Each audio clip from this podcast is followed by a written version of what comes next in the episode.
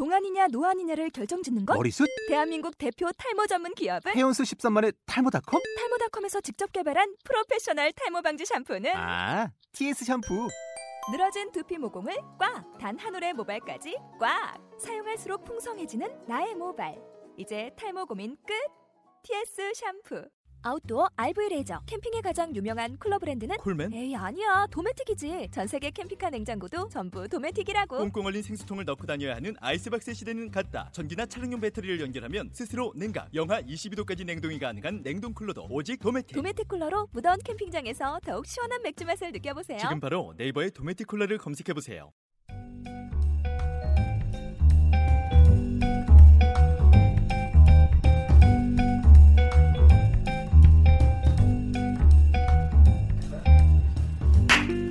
세상에 모든 똘끼 반갑습니다. 드디어 8회차 녹음을 됐습니다. 네, 간단하게 인사하고 시작할까요? 세모돌의 영원한 박힌 돌 하재웅입니다. 네, 안녕하세요 당는돌 박진수입니다. 네, 저는 오늘 그 또라이로 초대를 받은 송신혜입니다. 네, 네, 저는 그리는 돌 체험입니다. 네, 감사합니다. 오늘 주제는 비영리 기관의 프로젝트 활동. 지금 소속 내일 모레부터 그러니까 화요일부터죠. 네. 다음 달부터 새로운 일 어떤 일 시작하시는지 간단하게 소개해 주실 수 있을까요? 네, 그 Operation Smile Korea라고요. 그 개발도상국 어린이 안면 기형을 수술해주는 국제 NGO입니다. 그래서 한국에 들어온 지는 지금 얼마 안 됐고요. 그래서 저는 7월 1일부터 그쪽으로 옮겨서 일을 하게 됐습니다. 사무총장님으로 가신다고. 뭐 일단 그렇긴 합니다. 네, 뭐 아직 약속하지만 네. 그러면 주로 이제 의료와 관련된 활동들이나 이런 지원들을 많이 하는데 실제로 어떤 좀 이렇게 저희 주제에 맞춰서 또 이렇게 좀 어떤 걸 하고 싶다 이런 느낌이 있으신지 생각이 있으신지 이렇게 들어가면 이런 거 해야지 뭐 이런 생각이 있으실 것 같아요. 아무래도 왜냐하면 실무 책임자로 가시는 거니까. 네, 우선은 기관이 되게 생소하니까 이제 많이 알리는 작업들을 해야 되는데 그게 오늘 또 이제 세모도를 통해서 다, 다음 네. 주에 방송에 나가면 네. 많이 알려지겠네요. 네, 그러기를 바랍니다. 네, 열심히 네. 노력하겠습니다. 네, 그래서 뭐 알리는 작업들을 하는데 사실 저는 이제 주로 지금까지 해왔던 것들이 그 캠페인을 진행하는 것들이 좀 많았어요. 네. 그래서 이쪽 기관에서도 저는 그 홍보와 마케팅과 펀드레이징이 이렇게 캠페인하고 네. 뗄래야 뗄 수 없다고 생각하기 네. 때문에 새로운. 곳에 가서도 사실 캠페인을 활용한 그 홍보 마케팅 펀드레이징 활동을 주로 음. 하려고 하고요. 그리고 그 단체 자체가 의료 사업을 많이 하긴 하는데 그 자원봉사 그리고 그 지역사회 역량 강화에 굉장히 관심이 많아요. 음. 그래서 그 본부 사업들도 보고 이제 현지에서 하는 사업들도 보면 그 의료 지원을 하는 데서 끝나지 않고 그 지역 사회에서 좀그 이렇게 지속 가능하게 네. 그 역량 강화를 시켜서 현지에서 이렇게 돌아갈 수 있도록 만들어준다거나 네. 아니면 그, 어, 그 지역에 수술을 받은 어린이들이나 학생들이 참여할 수 있는 뭐 여러 가지 교육 프로그램이나 네. 뭐 그런 활동들도 많이 하고 있어요. 음. 그래서 이제 미국에 본부가 있는데 미국에서도 보면 이제 각 그 대학들의 그 동아리들이 있더라고요. 음. 그래서 이제 청년들이 좀 활동할 수 있고 좀 교육 받을 수 있는 좀 그런 기회들도 많이 만드는 것 같아서 뭐 시간은 조금 걸리겠지만 좀 국내에서도 거의 좀 그런 방향으로 가지 않을까 네. 하고 있어요. 그렇죠. 그러니까 쉽게 얘기하면 제 코드로 얘기하면 참여형 플랫폼이 네네. 돼야 되는 게 사실은 NGO 역할인데 예를 들면 우리가 특정 이슈라 그러면 그것만 생각하잖아요. 근데 되게 좋은 한국에서도 좋은 사례나 그런 것들이 잘 되기를 기대하는 마음으로 저희도 오늘 캐스팅했습니다. 아, 감사합니다. 네. 그러면 사실 이제 캠페인 그러면 캠페인에서 또 굵직한 캠페인을 많이 하셨어요. 제가 아는 매력적인 캠페인들이 참 많으신데 본인이 생각하는 뭐 이제 자세히 얘기 들어가겠지만 본인의 기억나는 top3 캠페인 아니 top5 캠페인 어떤 게 있으신지 좀 나열 좀 살짝 어디서 어떤 거 했었고 어디서 어떤 거 했었고 어, 저 제가 그 가장 조금 재밌고 음. 좀 창의적으로 해볼 수 있었던 게 이제 유니세프에서 음. 생명을 살리는 그 아우인형 캠페인이라고 진행을 했었어요. 네. 그래서 뭐 그 참여할 수 있는 참여하면서 배우고 기부를 할 수 있는 좀 네. 그런 캠페인이었었고요. 네. 어, 원래 제가 시작은 이쪽은 아니었거든요. 네. 원래는 교육 연구를 주로 했었어요. 지금 좋은 시민교육. 네. 저도 불러주셨고 네. 자주 네. 네, 그래서 저 제가 이렇게 자주 불렀죠. 네. 그래서 워낙에 출발은 이제 연구로 시작을 네. 했었는데 그 이쪽으로 건너오게 된 게 이제 그러니까 저는 사실 개인적으로 그 제네바에도 있었거든요. 네. 근데 제네바에서도 했었던 일이 주로 이제 유엔에서 음. 그 이렇게 여러분 막 이렇게 말로만 듣는 네. 이 인권 이사회 열리고 막 네. 이러면 가서 사실 모니터링하고 이제 그런 일들을 많이 했었는데 네. 사실 그 짧은 지식을 가지고 있었을 때는 아, 유엔이 하는 게 뭐가 있어 막 이러면서 뭐 별로 이렇게, 이렇게 고액 연봉에 하는 거 없는 것 같고 이제 네. 그랬었는데 막상 뭐 그런 면도 없지 않아 음. 있는 것도 네. 사실이긴 하지만 뭐좀 그런 사람도. 있죠. 네. 근데 생각보다는 굉장히 많은 일들이 벌어지고 있더라고요. 음. 그래서 많은 일들이 벌어지고 있- 있는데 사실 우리는 모르잖아요. 뭐 되게 많이 얘기하는데 무슨 어려워서 알아듣기도 되게 힘들고 네. 그래서 그게 항상 좀 고민이었어요. 그러니까 음. 굉장히 많은 일을 하고 있- 있고 의미가 있는데 세상이 바뀌려면 결국에는 그냥 나같이 되게 평범한 사람들도 그 얘기를 다 알아듣고 이렇게 같이 행동해야 되잖아요. 그럼 너무 어려운 말 하고 뭔가 이렇게 뭐 이게 뭐 내려오지 않는 뭐 그 순환되지 않는 그런 네. 느낌을 받아서 네. 그러면 내가 하는 연구들도 어떻게 사람들이 알게 할 수 있을까라는 사실 고민을 많이 하게 되면서 캠페인을 만드는 아. 일까지 오게 된 거였어요.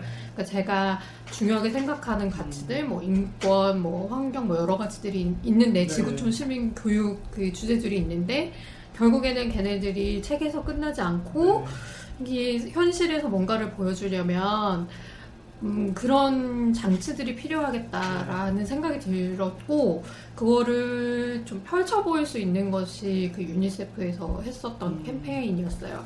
근데 사실 제가 새로이 만든 건 아니에요. 그 워낙에 92년도에 유니세프 이태리의 자원봉사자 중에 한 명이 음, 뭔가 좀 그런 참여할 수 있는 게 있었으면 좋겠다라고 해서 만들었는데 모든 유니세프에서 다 하진 않아요. 네. 그게 이제 또 뭐 좋게 잘 살리는 곳에서는 네. 하고 뭐 아닌 곳에서는 이제 아니기는 해요. 네. 그래서 제가 들어가기 전에도 이렇게 이름은 있었는데 이게 뭐 거의 이렇게 잘 되고 있진 않았어요. 그 아무래도 인형을 만들면서 그러니까 그게 이제 인형을 키트를 구입을 해서 기부를 하면서 인형을 만들 수도 있고 아니면 집에 있는 그 재활용 자투리 천이나 뭐 이런 걸 재활용을 해서 인형을 만들어서 그거를 이제 기증을 하면 근데 저희는 이제 입양이라고 얘기를 했어요. 왜냐면 그 인형이 어린이를 상징을 하니까.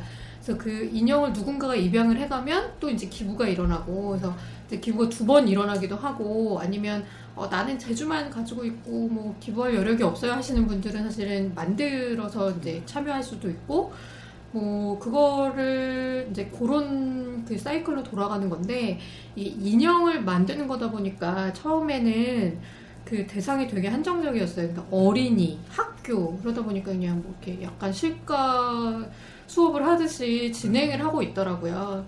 근데 이제 제가 보기에는 훨씬 더 다양한 많은 사람들이 참여를 할 수 있겠고 이게 뭔가 그 실물이 나오는 거잖아요.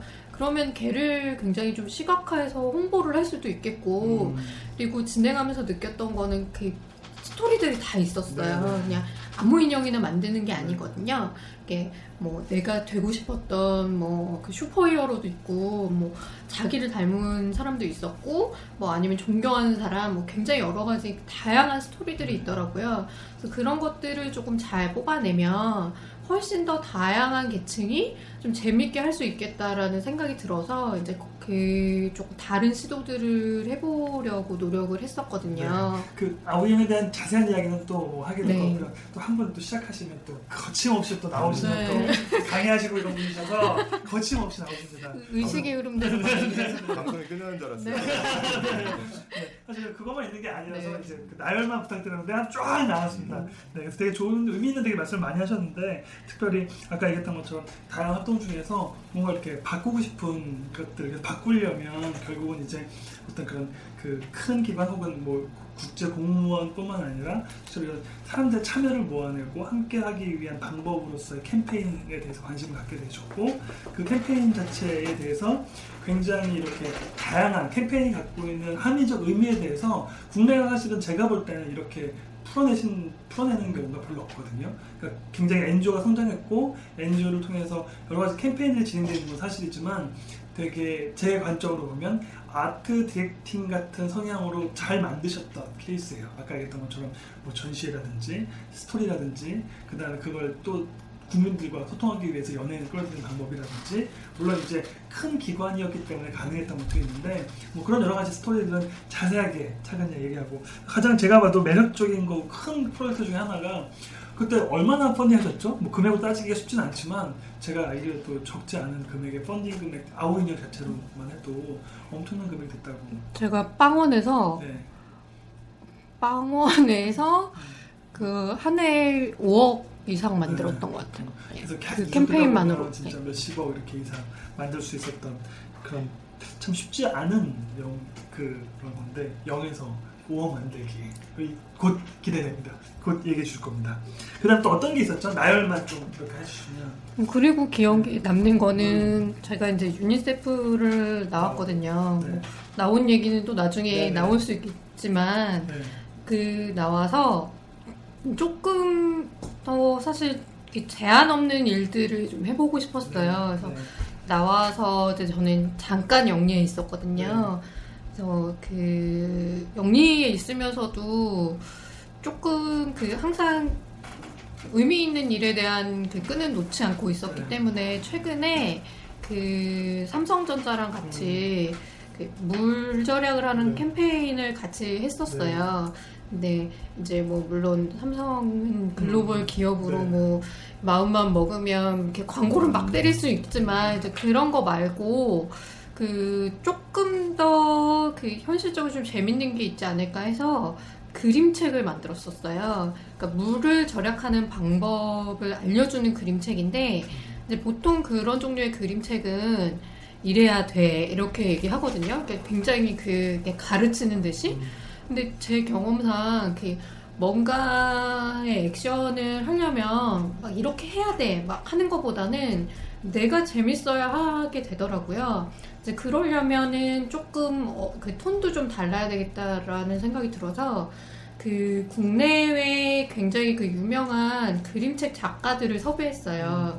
그래서 앤서니 브라운 그 거의 뭐 애를 키우시는 분들이나 뭐 아이들은 굉장히 좋아하는데 그 국내에서 굉장히 그 베스트셀링 그림책들을 그리고 있는 그 굉장히 유명한 영국 작가예요. 그래서 뭐 그분을 포함한 그 국내외의 그림책 작가 10명을 섭외를 해서 본인들이 생각할 때 중요한, 그러니까 재밌는 방법들, 그, 뭐, 여러 가지 상황에서 물을 절약할 수 있는 재밌는 상황들을 그림으로 좀 그려달라고 부탁을 드렸었고요. 걔네들을 모아서 책을 만들었어요. 그래서 그, 뭐, 기본적으로는 그 페이스북 플랫폼을 이용을 해가지고 뭐 그 책을 갖고 영상을 만들어서 올리고 그리고 뭐 꼭 그 세탁기를 사시는 분들이 아니더라도 그 보시고 참여하면 그 책을 보내드리는 그런 캠페인을 진행을 했었는데 그것도 굉장히 좀 색다르고 재미있고 의미 있었어요. 네, 사실 저도 그 책 봤는데 너무 잘 돼 있어요.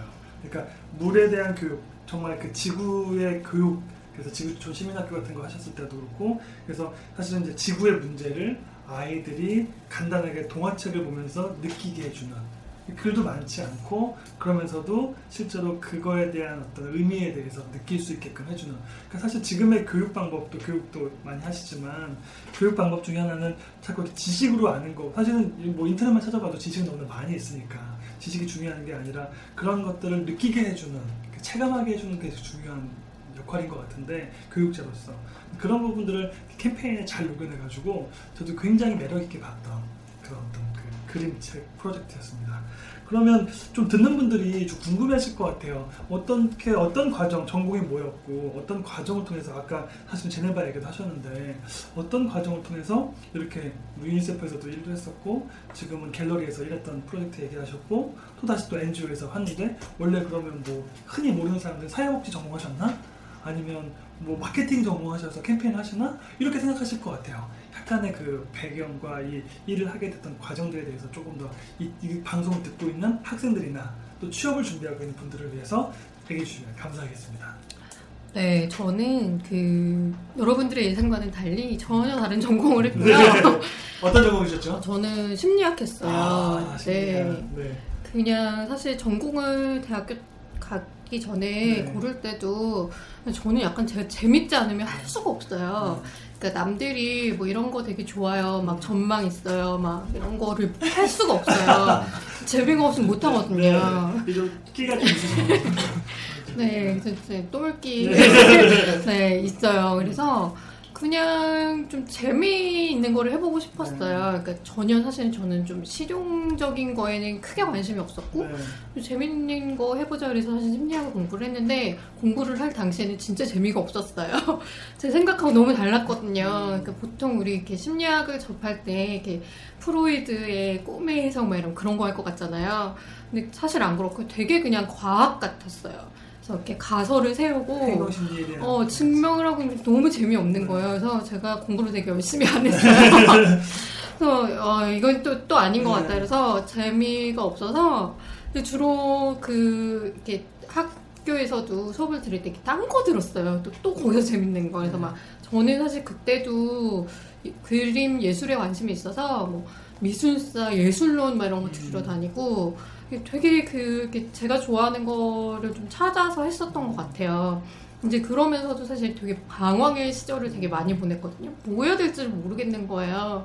뭐를 잘하는지도 모르겠고, 그게 가장 큰 고민이죠. 네, 예. 내가 뭘 좋아하는지도 모르겠고, 사실 저는 되게 힘들게 20대를 보냈거든요. 계속 그러고만 지낸 거예요. 그러면서도 사실 용기는 조금 부족해서, 아, 이거를 뭔가 해보기도 되게 그 자신이 없고, 그래서 그러면서도 뭐 아주 특출난 학생은 아니었기 때문에, 주위에서 이제 항상 비교를 하게 되잖아요.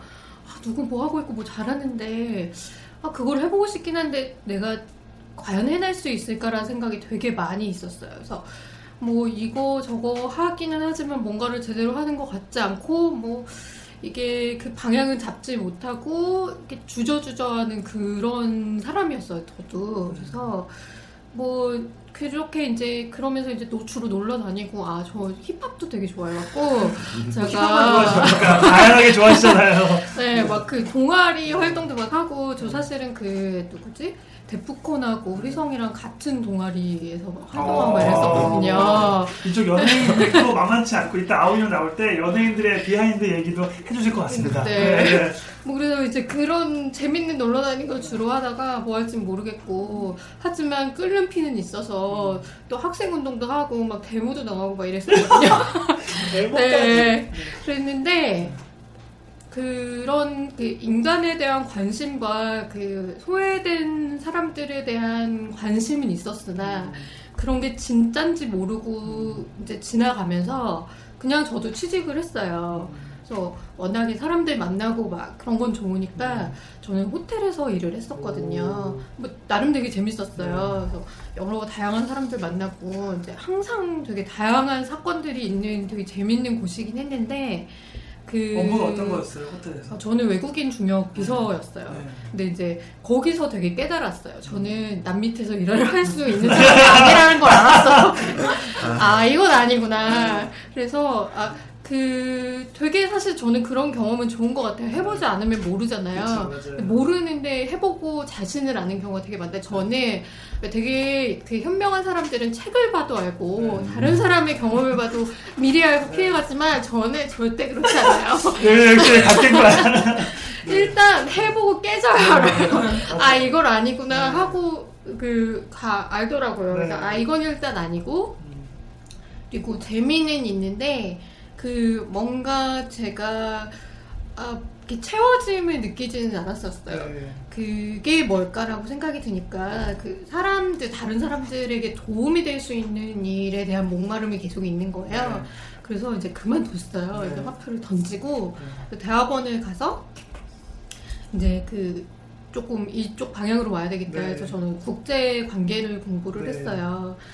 근데 이제 들어가서도 고민이더라고요. 음. 아니, 이제 나는 방향을 찾았다고 생각했는데 국제학도 굉장히 넓어서 이게 뭐 그 안에서도 찾아야 되는데 또 모르겠는 거예요. 그리고 이제 저는 되게 큰 기대를 하고 왔잖아요.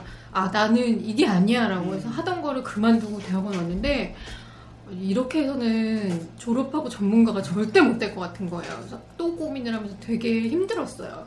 그래서 학교를 또 이렇게 다니는 동안 하는 동안 하고 어, 공부도 재미가 없고 그래서 또또 또 다른 거 해보려고 공부를 별로 안 좋아하시네요. 잘 들어보고 있는데. 아, 새로운 거 좋아하시는 분이라시고 아, 저 새로운 거 좋아해요. 이제 이제 좀 이따가 공부를 되게 열심히 해요. 왜냐면 제가 그러면서 또 여기 기후 저기 기후 막 이러면서 다녀요. 그래서 인턴도 되게 많이 하고 막 그래서 전에 또 막연한 관심에 외교관이 되고 싶었던 네. 생각도 있었어요. 근데 또 외교 그외 외교통상부에서 그 인턴을 할 기회가 있었거든요. 들어가서 저는 하루 만에 알았어요. 저는 공무원이 될 사람이 아, 아니라는 거를. 네. 그래서 정말 모든 미련을 그때 딱 정리했어요. 음. 그래서 아 여러분들한테 나중에도 계속 얘기를 하겠지만 속에 막연하게 뭔가 하고 싶은 게 있으면 저는 사실 그냥 해보라고 얘기하고 싶어요. 네. 해보면 이게 맞던지 아니든지 결론이 빨리 나요. 그래서 저는 이제 아 나 하고 고시는 맞지 않는구나. 네. 그래서 이제 딱 간두고 네.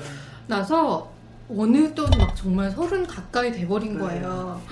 그러고 나니까 너무 절망인 거예요. 제 친구들은 그냥 이렇게 되게 착실하게 지냈던 친구들은 대기업에 지금 막 뭐 과작 막 이러고 있는데 나는 아직도 모르겠는 음. 거예요. 거의 30이 다 됐는데 근데 뭐 하고 있는 것도 없고 해놓은 것도 네. 없고 그래서 정말 여기서 포기를 할까 생각했던 적도 있어요. 음. 과연 그렇게 나이가 많고 그 이렇게 공백도 많고 막 이런 그 나이 많은 여자를 사회에서 받아줄까 정말 고민을 많이 했는데 그러고 나서는 일단 돌아갈 때가 학교밖에 없는 거예요. 안 되겠다. 일단 학교로 돌아가야 되겠다. 그러고 나서 정말 열심히 공부했어요. 이제 왜냐면 공부하는 얘기 나오네요 이제. 오늘 타이틀을 네. 만학도 바꿔야 될 것 같은데요.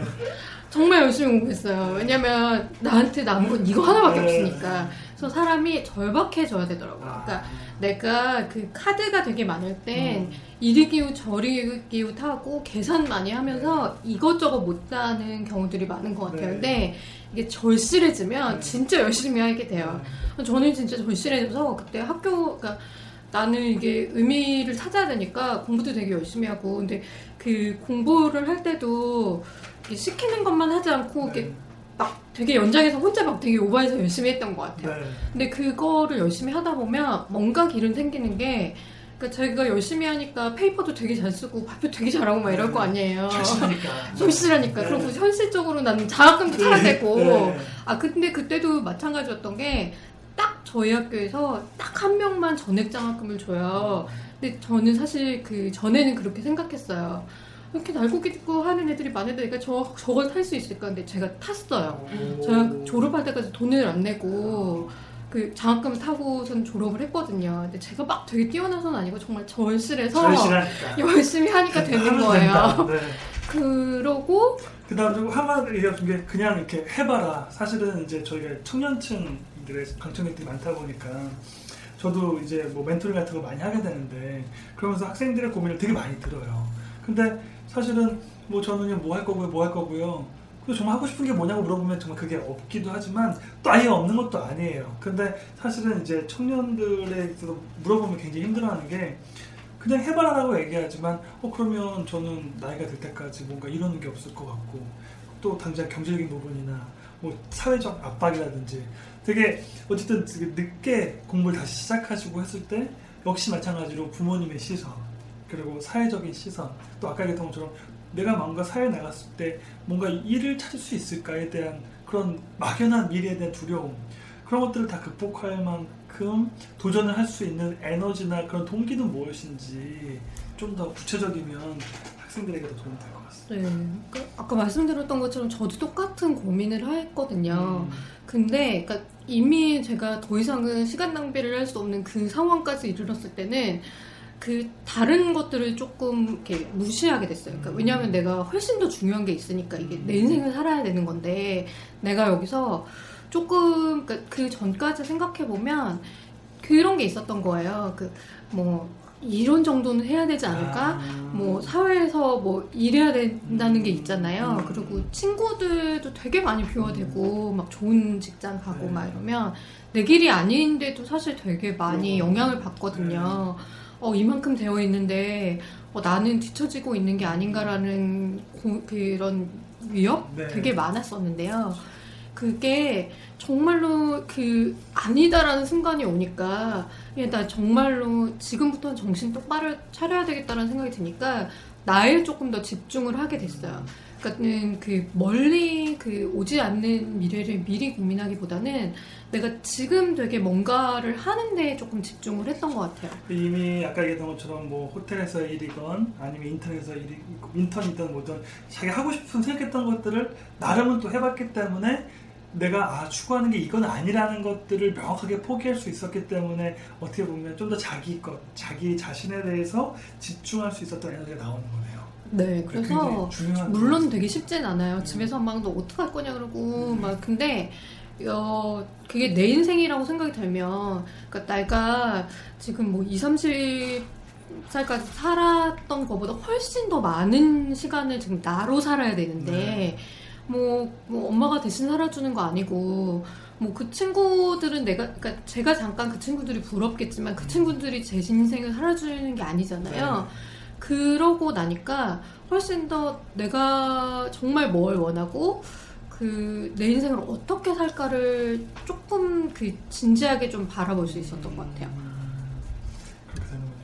그런 과정 속에서 이렇게 아까 얘기했던 것처럼 이제 뭐 지구촌 시민교육 같은 것도 하시고 그러면서 자연스럽게 또 유니세프를 담당했는데 뭐 거의 본론으로 들어가죠. 아오 인형 사실은 저도 굉장히 의미 있게 봤던 프로젝트예요. 왜냐하면 한국에서는 지금 이제 소위 말하는 이제 국제개발 쪽에서 많이 하는 방식 중에 하나가 어린이 결혼, 1대1 결혼이라는 방식을 많이 하는데 저는 굉장히 그 어린 아이들에 대한 인권 문제가 명확하게 있고 사실은 또 물론 이제 그런 후원자 개발 1대1 야성 결혼이라는 게 어떤 것이 의미 있다고 생각하느냐면 실제로 후원하는 사람들에게 뭔가 만족도를 줄 수 있는 여지는 있어요. 하지만 그 만족도가 굉장히 위험한 만족도일 수 있다라고 저는 생각하는 거고 이제 그런 반면에 아우 인형은 그 후원자들에게 만족도를 주면서도 그러면서도 인권적으로 그런 어려움들을 피해갈 수 있는 방법이면서도 굉장히 예술적인 효과가 있어서 참여자들을 훨씬 더 기쁘고 재미있게 뭔가 움직일 수 있게끔 하는 그런 동력이 될 수 있었던 캠페인이기 때문에 저는 사실은 굉장히 아오 인형을 주목했었고 그래서 저도 사실은 저희 교회 아이들에게 어, 그 세뱃돈 삥 뜯어가지고 그래서 그거 해가지고 예, 결국 그 후기 써주고 했는데 마트 못 써주고 하긴 했지만 아이들을 통해서 이렇게 입양하기도 하고 했었는데 예, 아오 인형 초창기에 한국에 들어왔을 때 본인이 점점 담, 담당했을 때는 이게 들어오긴 했지만 거의 활동이 없었을 때였나요? 처음에는? 거의 활동이 없었었던 거죠. 음. 그리고 참여자들이 굉장히 그 어린이나 학교로 차- 한정되어 있었던 네. 상태였어요. 그러면 사실은 그럼에도 불구하고 그러면 담당 업무가 아오 인형을 전담의 바라가 아니었고 많은 업무 중에서 하나였을 것 같아요. 맞나요? 네. 네, 그래서 사실은 그 아우 인형을 프로젝트를 좀 크게 키운 데 있어서는 제약이 되게 많았을 것 같은데 제가 생각할 때는 본인이 굉장히 아까 얘기했던 것처럼 꽂혀가지고 그러니까 절박함이 있었는지 뭐좀 재밌어서 그런지 모르겠지만 꽂혀가지고 열심히 하셨어요. 다른 업무들도 물론 이렇게 하셨지만 그런 거에 아랑곳하지 않고 굉장히 밀도 있게 하셨던 것 같거든요. 어떤 매력 때문에 이렇게 시작하셨어요? 인형? 어, 이게 반드시 꽂혀서는 아니고요. 네. 사실 여기도 되게 그 서바이벌이 있었어요. 네, 절박함이 있었군요. 네. 역시 절박함이 제일 중요한 것 같아요. 취업을 준비하는 모든 청년분들, 대학생 여러분들, 절박함을 가지십시오. 오늘의 세모돌 교훈입니다. 네. 네. 그, 저, 제 인생을 그, 사실은 면면히 들여다보면 항상 어려움과 위기가 있었거든요. 아. 근데 그게 다 빼고 멀리서 보니까 어, 이 사람은 막 어, 유니세프에 뭐 이런 것도 있고 막 뭐 삼성이랑 뭐도 있고 지금은 뭐 사무총장이 막 이러는데 음. 사실 정말 그 사이사이에는 되게 힘들고 어려운 점들이 있었거든요. 네. 그러니까 그 저, 저를 키운 정말 거의 8알 이상 고난이에요. 고난과 아픔이에요. 고난과 그 이의 그 작은 것을 사람들은 네. 자꾸 보고 있고. 네, 그래서 저는 그러니까 뭐 계속 좀 얘기해주고 싶은 게 음. 제가 되게 뛰어나거나 막 그런 사람이 아니에요. 운이 좋았던 사람이 아니고요. 저는 정말 되게 여러분과 같이 그 똑같은 고민과 똑같은 어려움을 가지고 있었던 사람이거든요. 약간의 똘끼 정도? 네, 똘끼도 있었고. 근데 그게 되게 필요해요. 하여튼 네. 제가 유니세프를 들어갔을 때, 네. 유니세프 되게 다들 들어가고 싶어 하잖아요. 맞아요. 네. 그 들어갔는데, 사실 되게 힘들었어요, 들어갔을 음. 때. 왜냐면, 어, 되게, 아, 이렇게 얘기해도 되는 거예요? 유니세트는 안 들을 거예요. 네. 지금. 네, 안 들었으면 좋겠고요. 그, 굉장히 좀. 관료적인 색깔 때문에 아마 네. 굉장히 좀 차갑고 경직되어 있는 조직이에요. 그래서 외교부에서 느꼈던 헉 했던 느낌이 다시 온 거예요. 네, 사실은 그런 느낌 때문에 힘드셨던. 어, 그러면서 이제 거기서 나름대로 생존을 해야 되는 상황이었어요. 왜냐하면 정말 그 고정된 업무, 그러니까 이런 거를 하시오가 아니라 음. 이게 그냥 이렇게 정글에 던져졌어요. 음. 거기서 알아서 살아남아야 되는 그런 음. 상황이었던 거예요. 그러니까 뭐 뭔가 그 뚜렷하게 당신의 업무는 이거예요라고 되어 있지 않은 상황에서 뭔가는 해야 되고 난 여기서 뭐를 할 수 있을까? 어떻게 살아남을까? 사실은 그런 거에서 시작이 된 거예요. 사실은 어떻게 보면 이제 경력직으로 이제 들어가기 네. 때문에 더 이렇게 그 기득 소위 말하는 이제 그런 경직되는 관료 사회에서는 경력직들이 사실은 서로 자기 자기- 밥그릇. 자기의 자리를 찾기가 되게 어렵거든요. 근데 한국 사회도 이제 뭐 공무원 채용이나 이런 것들도 경력직으로 많이 한다고 하는데 아직 한국의 조직 문화가 특히 이제 그렇게 좀 관료적인 데서는 특히 그런 게 없기 때문에 그냥 뭐 위에서는 그런 의지를 보이지만 실제 실무급에서는 그런 것들을 만들어내는 데 있어서 되게 어려움이 있는 거죠.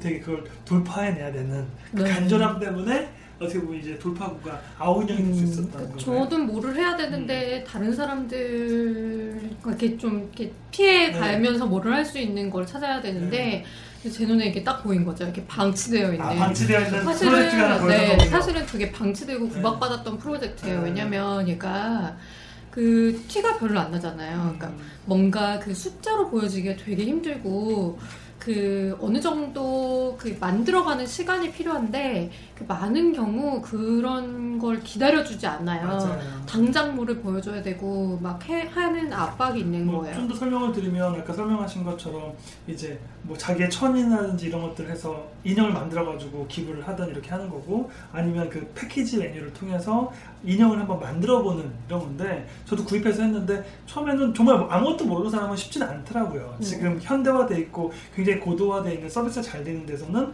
뭐 뚝뚝 한두 개만 만지면 이렇게 될 수 있는 짜자잔 나오는 게 아니라 손이 좀 많이 들어가는 그래서 과연 누가 이걸 돈 내고 참여하겠느냐 과연 또 누가 이렇게 할 수 있겠느냐라고 사실은 봤기 때문에 어떻게 보면 그냥 그 사실로만 보면 돈을 내면서 누가 이거 만들겠어? 라고 볼 수도 있는 그렇게 어떻게 보면 충분히 방치될 수 있을 만한 아이템이기도 할 수 있었던 것 같아요. 네, 참여자들 입장에서도 그렇지만 사실 그 진행하는 사람의 입장에서도 준비해야 될 게 굉장히 많은 거예요. 어떤 준비가 많이 뭐? 예를 들면 그 키트를 만든다. 음. 키트를 만들고 홍보자료를 만드는데 뭐 일단은 뭐 메시지도 잡아야 되고 자료도 내가 만들어야 되고 키트 디자인도 해야 되고 얘네들을 뭐 어떤 그 메커니즘으로 이게 돌아가게 만들어야 되고 여러 가지 관리하는 업무가 굉장히 많은데 특히 뭐 키트를 만들려면 돈을 써야 되는데 그럼 돈을 투자했을 때 얼마나 얼마나 수 있겠어? 있는 그걸. 명확하게 설득해내야 되는 게 참 쉽지 않죠. 사실 인형이 들어왔을 때 보관해야 되는 장소 자리 차지한다고도 되게 많이 혼났고요. 뭐 여러 가지 그 현실적으로 그 굉장히 사실은 구박을 받는 프로젝트였어요. 그러니까 그게 아니라 뭐 사실 유니세프에서 TV 광고 하거나 그냥 도와주세요 하면은 사실 이게 아, 되는 뭐. 건데 도대체 이렇게 번거로운 짓을 왜 해야 되는지 모르겠는 거죠. 모두 알고 있는 안성민 선생님이 한마디만 하면 어- 얼만데 네. 그렇게 하면은 뭐 쫙 들어오는데 이렇게 해서 어린이들이 뭐 인형 하나 만들어 갖고 들어오는데 도대체 거기에 투입되는 그 자원도 너무 많고 효율적이지 못하다라는 비판을 많이 받아서 사실은 없어질 위기에 처해 있는 그런 방치되어 있는 프로젝트예요. 없어요. 근데 뭐 근데 저는 그- 뭐 거기서 사실은 아까 그런 좀 잠재력을 봤었거든요. 음. 왜냐하면 이렇게 많은 사람들에게 다가갈 수 있고 얘를 다양하게 활용할 수 있겠구나. 그래서 이제 시작을 했는데 처음에는 뭐 시작하던 말던 약간 이런 분위기였어요. 왜냐하면 아무도 관심이 없으니까. 그래서 음, 뭐 그냥 아무도 관심 안 가지고 혼자 막 한 거예요. 저 진짜 처음에 봉투 붙이고 막 이랬어요. 왜냐면 그런 거 그 키트 만들어서 보내주고 해야 되는데 뭐 패턴 신청하면 패턴 막 이렇게 접어갖고 넣어갖고 막 풀 붙여서 막 택배 보내고 뭐 이런 게 저의 주 업무 중에 하나였어요. 처음에 이제 그런 것도 많이 했는데 아무도 관심을 안 가졌는데 정말 그렇게 열심히 했거든요. 하면서 조금 다른 방법을 택해보자. 이게 꼭 아이들이 아니라 어른들도 참여할 수 있거든요. 그리고 자원봉사 프로그램으로도 연결할 수 있었고 네. 해서 이제 기업들을 조금 이렇게 많이 좀 두드렸어요. 네. 이게 아이들만 하는 게 아니라 그 시간을 내서 재밌게 할 수 있는 프로젝트고 어 이제 이게 또 재밌게 이게 인형이 나올 수 네. 있는 구체적으로 나올 수 있는 이제 그런 프로그램이다. 그래서 알리면서 참여하는 그 계층들이 굉장히 다양해졌었고 이제 저는 이제 그걸 갖고 만들고 끝나는 게 아니라 굉장히 솜씨 있는 분들이 굉장히 많더라고 네. 생각보다. 그래서 주제를 조금 재밌게 줬어요. 음. 뭐 내가 좋아하는 슈퍼히어로 아니면은 뭐그 다섯 살 내 동생. 뭐 이래가지고 동생을 생각하면 만들기도 음. 하고 뭐 그 내가 좋아하는 뭐 주인공들을 만들면서 그 주제들을 주니까 조금 재밌게 그 결과물들이 나왔고 걔를 갖고 그래서 전시회 같은 거를 열었었어요. 네. 그래서 이제 전시회도 열고 그런 사람들 뭐 이름을 붙이는데도 얘 이름이 괜히 나오는 게 아니거든요. 그런 스토리들을 가지고 조금 그 홍보 자료에도 쓰고 홈페이지에도 올리고 그런 참여했었던 사람들의 피드백을 다시 이제 그런 마케팅하는데 활용을 했었어요. 네. 그러면서 이제 그림도 이게 잘 나오고 스토리가 나오니까 음. 미디어에서도 관심을 갖게 되고 홍보 자료를 뿌리면 이게 되게 좀 많이 나가게 된 거예요. 그러면서 이제 어느 순간 기업들도 어, 자기네들이 하겠다고 먼저 이제 얘기를 하는 경우들도 많았었어요. 네.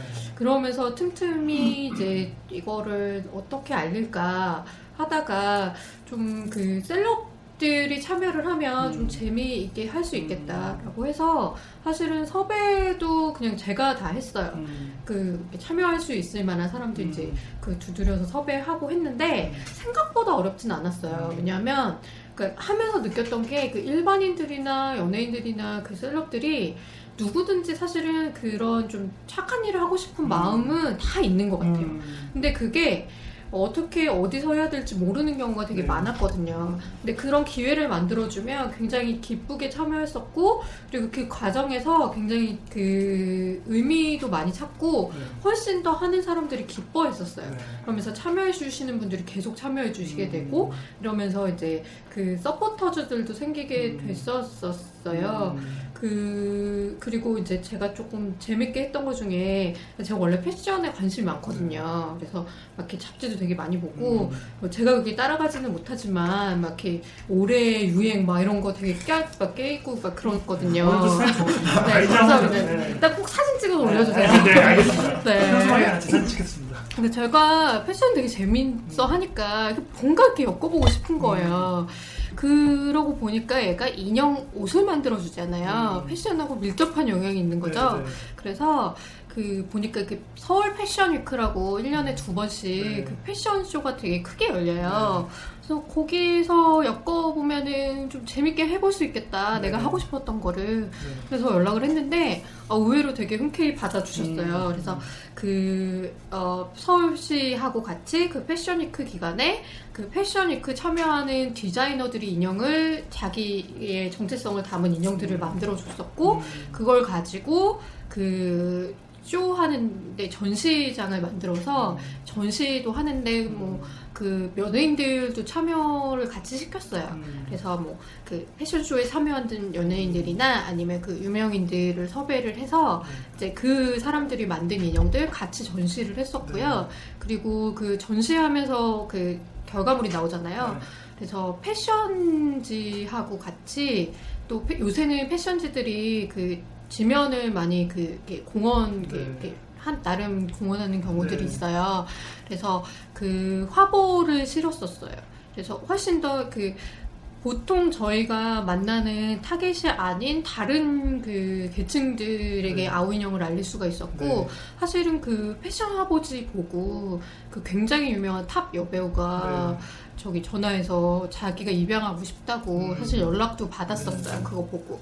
뭐 그렇게도 알리고 그리고 그 쇼 하는 도중에 그 옥션도 진행했어요. 음. 그 아오 인형 그 디자이너들이나 연예인들이 만든 그 인형을 그 경매도 했었고 그리고 그 또 별도로 그 디자이너들이 기부 기증한 물건들 가지고 그 경매를 한 모든 수익금을 또 그 유니세프에 받기도 했었거든요. 음.